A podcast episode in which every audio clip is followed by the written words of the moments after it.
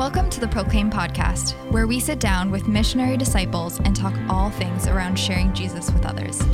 Our hosts are Brett Powell, Heather Kim, Jason Jensen, Eric Chow, and Amber Zoll. The skill of listening and the skill of asking very good questions sounds like I mean, it, it, would be a good skill to have in having trust conversations, but it would be something that would be very good to have at any threshold, I think. And, and it also aids in bringing about faith conversations so that at some point, that's your intel in terms of uh, wh- where they might be starting to move towards an, the next yes or to the next next threshold. If, if you're not having faith conversations, you could be in trust or you could have a friendship or a relationship that's that's going on for you know years or whatever it might be and uh, and you may never recognize or perhaps find an opportunity to to start the conversation that could move towards curiosity openness seeking yeah yeah and that's really crucial especially like you say i mean we're as lay people we're in their lives and we're their mm. work we're their colleagues at work, we're their fellow students, we're their family members, we're their friends, we're the people they run with and work out in the gym with, and you know all that stuff. Um, and they're not going to go near a priest. Mm-hmm. Yeah, I find often with uh, with intentional disciples with Catholics, we have these relationships, we have these friendships, like you mentioned, whether it's someone that you work out with, a colleague, and the hardest thing for a lot of people is having that initial conversation. How do I actually go from just being chummy with you around the lunch table or working out with you to actually starting that spiritual conversation or opening that door? Do you have any tips for our listeners about what would be some great first questions or how to take those initial steps to actually start the conversation? First of all, this is really crucial, you have to know a bridge of trust is in place there. And I have, and if you ask the question and they push you away, it's probably an indication that there isn't enough trust yet. Okay. So I'd be working hard on this is not something to try with people you only know, uh, you know, very casually. Okay. Um, I would be praying seriously for that person, for strengthening of trust, and for God to guide me as to the right moment. And often you will be prompted. You'll you'll know, okay, right now, this is the moment. Also, listening for they often raise spiritual issues. They may not think of it as such, but they're raising um, issues that have spiritual ramifications. And that uh, you know, or or you maybe are just sharing something in your own life, very matter of factly about that has you know something about your spiritual life, and they're going, hmm. They'll think about that. They'll go, she's talking like she talks to God or something. Like God might actually hear, oh, that's weird, but I'm going to think about that for a while, you know. So um, that so the main thing is and especially if you're dealing with family this is the trickiest one of all because it's so complicated um, i know i tried having one of these conversations with one of my sisters and um, you know i thought well hey we're from evangelical backgrounds. We can talk about this. And i said beck i've never heard your story. And she went she just went white. And i said okay i guess we're back to building trust. So um, so it's yeah you know i i would just be listening and, and for instance, uh, one guy who talked to me on a plane, he basically told me he was being treated for cancer, and I have I worked my way through school on a cancer unit. So I just said, you know, for some reason you wanted to talk about it. You know, you're not going to freak me out or anything. Well, he never drew breath, of course. I mean, he talked and talked and talked. And an hour in, I was just listening, listening, you know, an hour in, I literally heard the Holy Spirit say, ask the question. I thought, you know, oh my gosh, um, well, so where is God in all of this for you?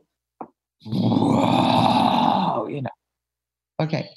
Um, and, you know, the first hour I was establishing trust and I was listening.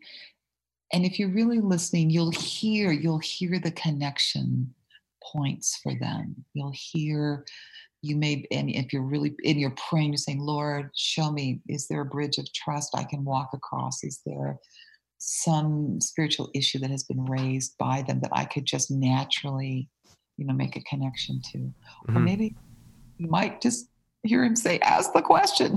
Yeah.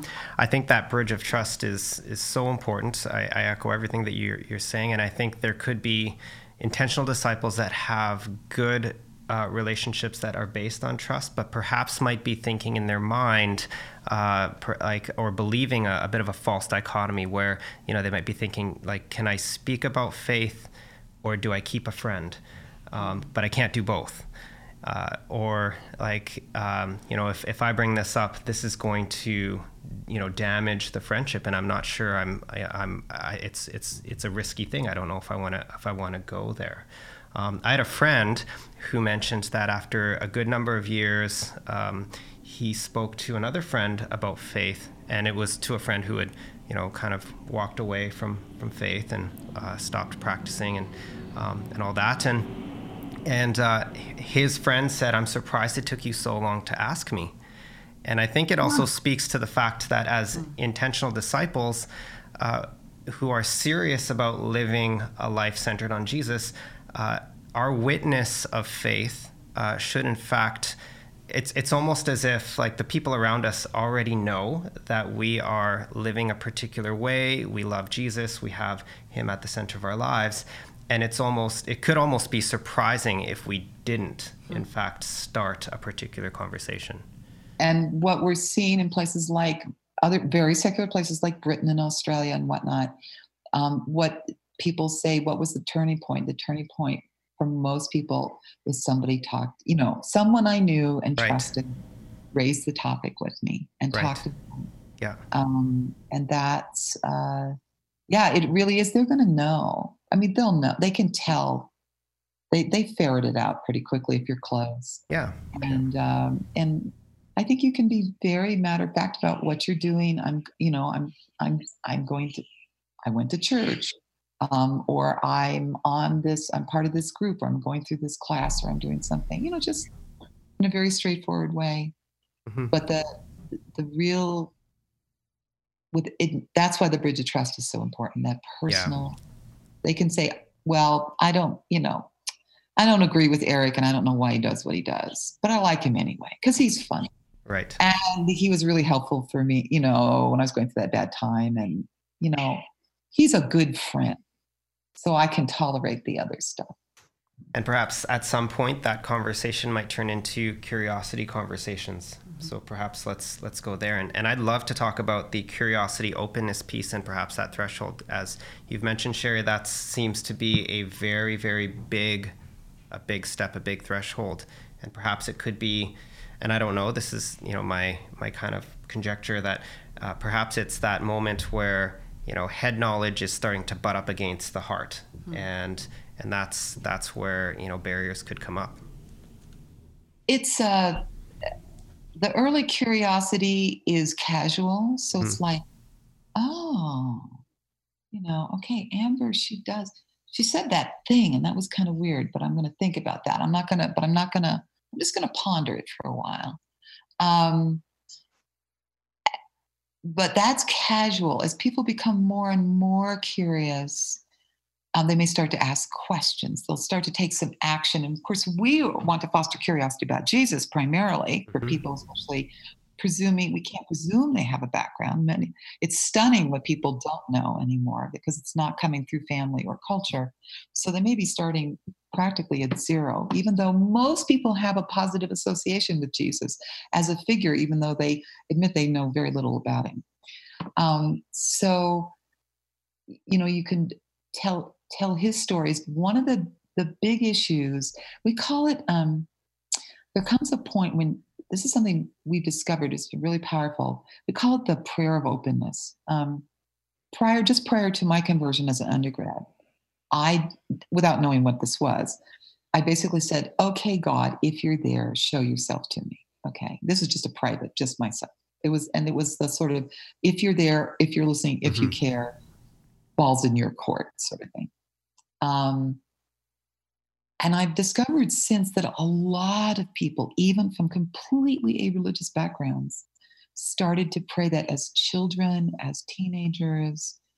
They just, um, one young man who is a major leader now in the Australian Catholic Church, raised in an Asian, completely a-religious background, completely non-deist. Um, he said, I started praying that when I was eight years old. Mm-hmm. I, he wasn't baptized till he was 20. Um, and a, priest in um, the UK that was driving me around, he said, I prayed that when I was 11, you know. And so we're all discovering we'd all done it independently. So we need to be aware, for one thing, the Holy Spirit is working in people's hearts, even if you and I aren't there and talking to them.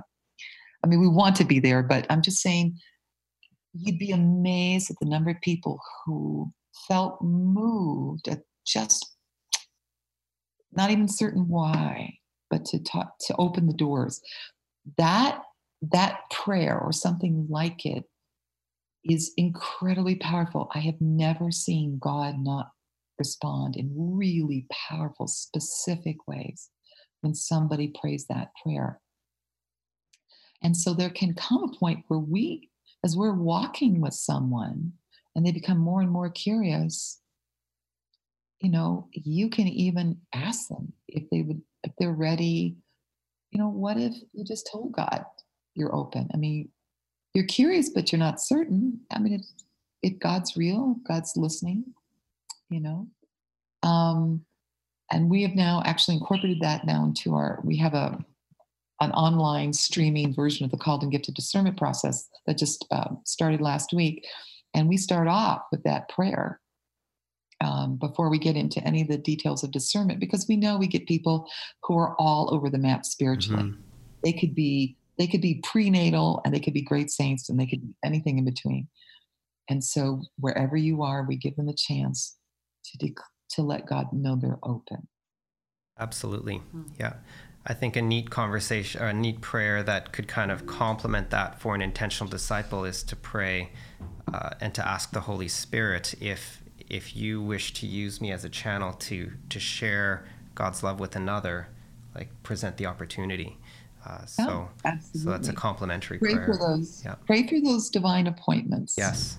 Yep. Um, the ones that God sets up, and uh, yeah, I'd I'd be praying all the time and saying, Lord, lead me to the person, bring the person to me, make it clear where the opportunity is. I'm just listening. I'm available. Here I am.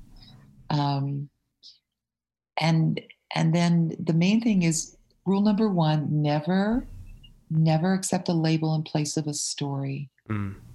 you don't know what they mean by a label anymore. If they say they're catholic you literally don't know what that means at all. If they say they're a buddhist if they say they're an atheist it may not actually mean they don't literally believe in any kind of god. You don't know until you earn the right to hear their story.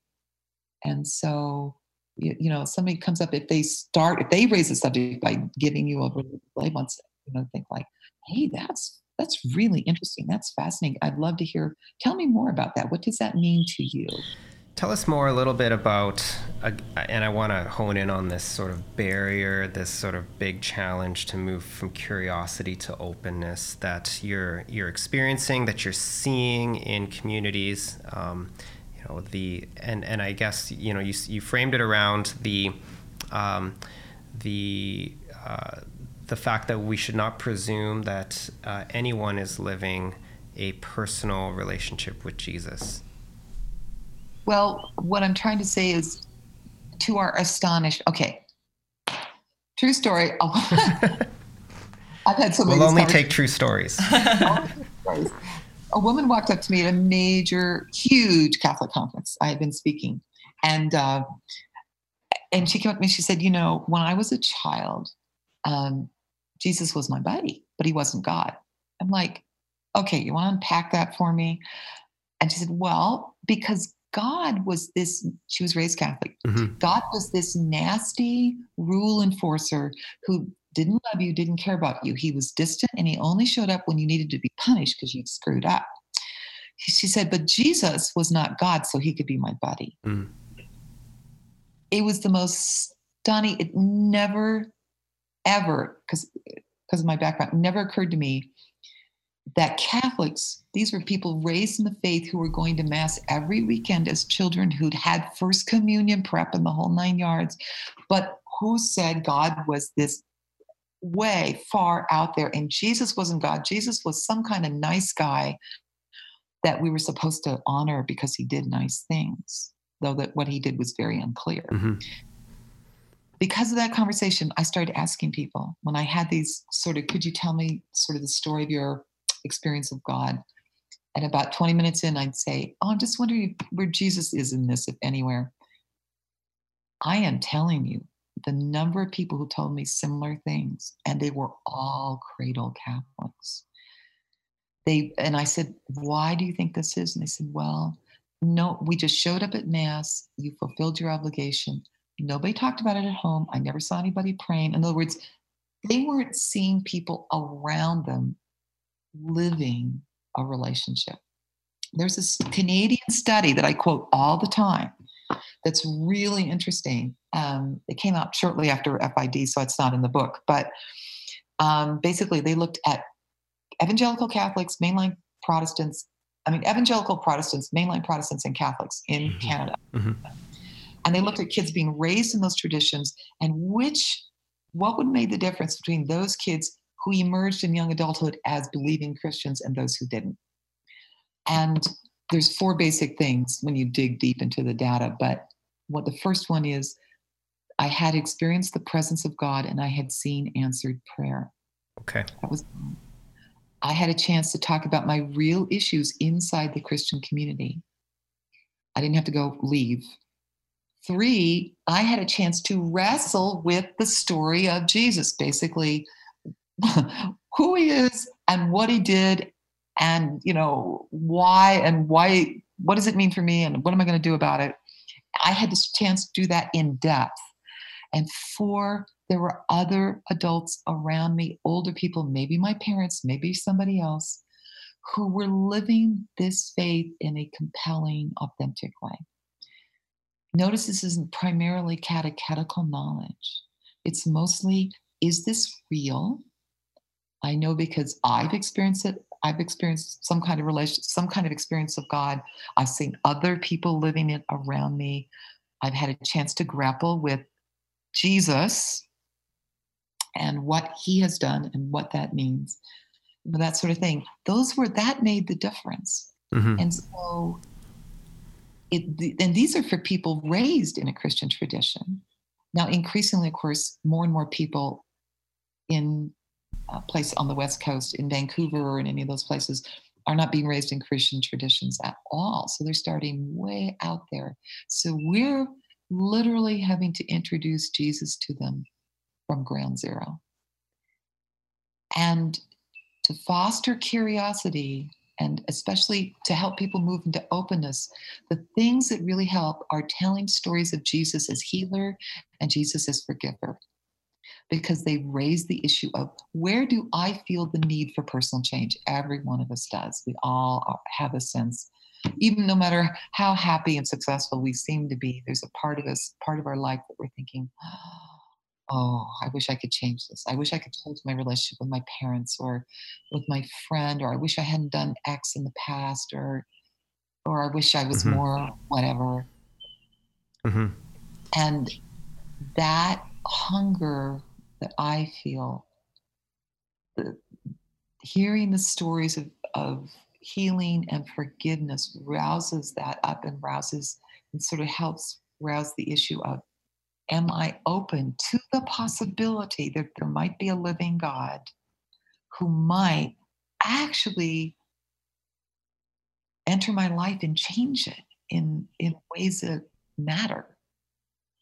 Yeah, permitting someone to wrestle with the idea, the personality, the character, and the truth about Jesus is a, is is is a big one, and it's it's almost it, almost sounds easier to start from ground zero than to start from misconceptions and lived um, lived falsehoods about who Jesus was. Like you know your your example with the um, with the the lady at the conference coming from a, a false picture of who Jesus was and then starting to wrestle from that point almost seems further away from ground zero or from from no knowledge because you know, there's a lot that kind of that comes with um, you know having that picture of, of who Jesus Jesus but, is. But you can see yeah. we won't know whether they were like that woman at the conference who somehow was raised in a Christian background and, and picked up this incredibly erroneous image of God. Yes.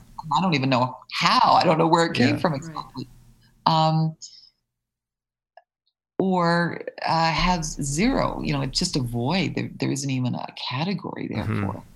Um, you can see why getting to know that person's story starting where they are and making no assumptions is so crucial now. Yeah, I love what you said about uh, not taking a label or like uh, kind of le- reading into the label over the story. Yeah, yeah, that's really important.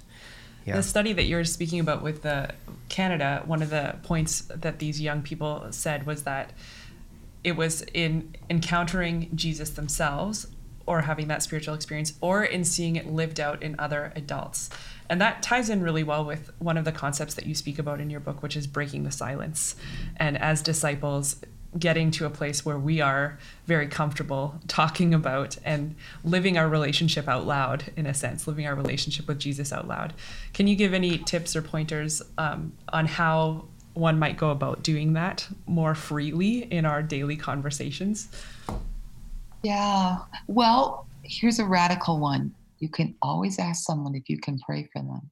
Mm. Most people won't turn you down, not even if they're actual atheists, just in case there's something.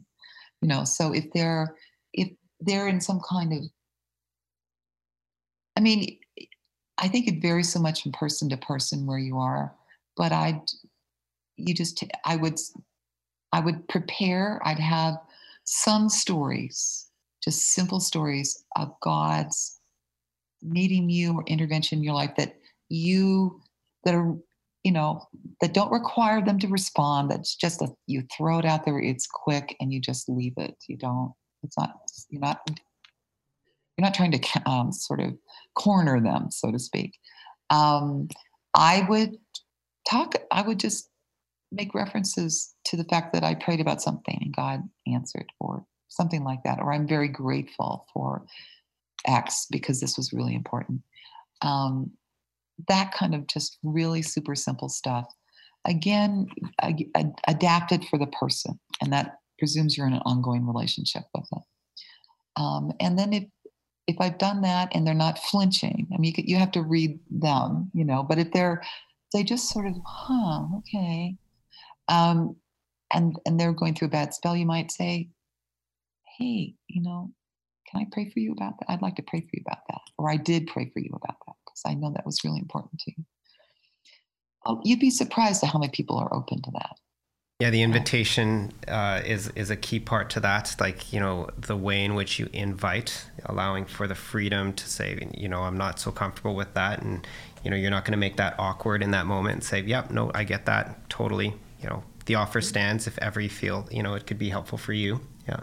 And i've heard a couple of stories of individuals who have who have gone out and done just that um, you know felt the prompting to um, to ask those questions and and uh, their lived experience is exactly what you're saying. It's it's very unlikely that someone would turn down uh, someone else praying for them. Yeah. Yeah. You know there's always the off chance something might good might happen. Exactly. Yeah